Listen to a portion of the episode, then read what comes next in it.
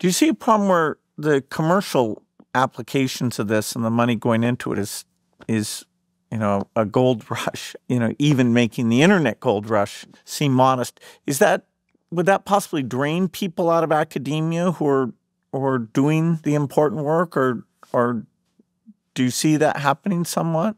Yeah, uh, unfortunately, there's a leak from academia to industry. But actually, there's a bigger concern for me. Whether they're in industry or in academia, I do worry that a lot of people feel a bit hopeless in the way that, you know, there's like really strong messages dominating the field, which is that uh, scale is all you need.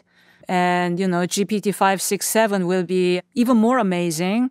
There's maybe nothing one can do about it and you know so that there's like a bit too much currently shift toward prompt engineering as the main research focus and i genuinely worry about that. Like everybody doing the same thing cannot be good. I do hope that people i mean uh, explore you know what happens with the bigger scale out of curiosity but the fact that there's so much emphasis and all the companies major companies now i now they feel like they need to catch up with ChatGPT.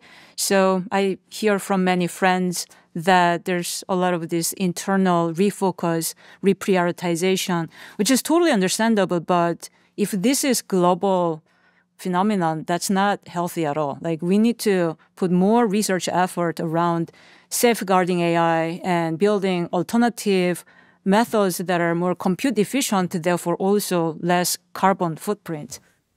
Yeah, we need to bring, you know, math and maybe even physics people, but certainly math people. I mean, I feel lucky that I I was a mathematician and then did computer science because these models are very mathematical.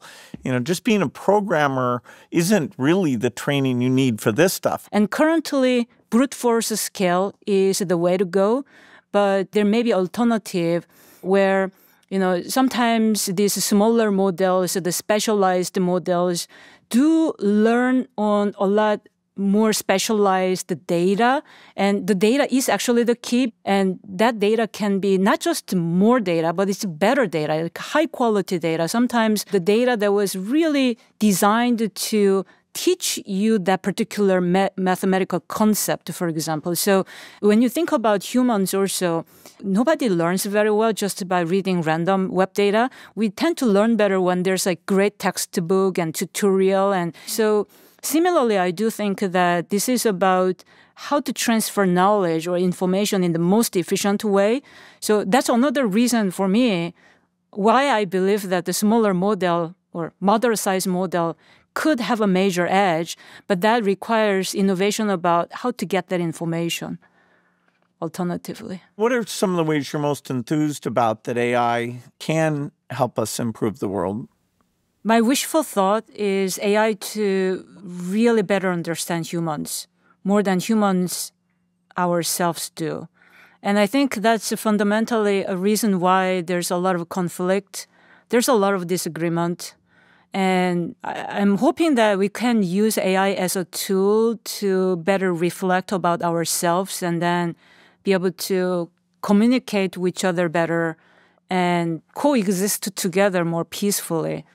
Yeah, I, I completely agree with that. It's kind of scary that we seem to be more polarized yeah. and you know other technologies gave us hydrogen bombs and you know bioterrorist pathogens and so it's it's just a dream because we the AI is not there yet.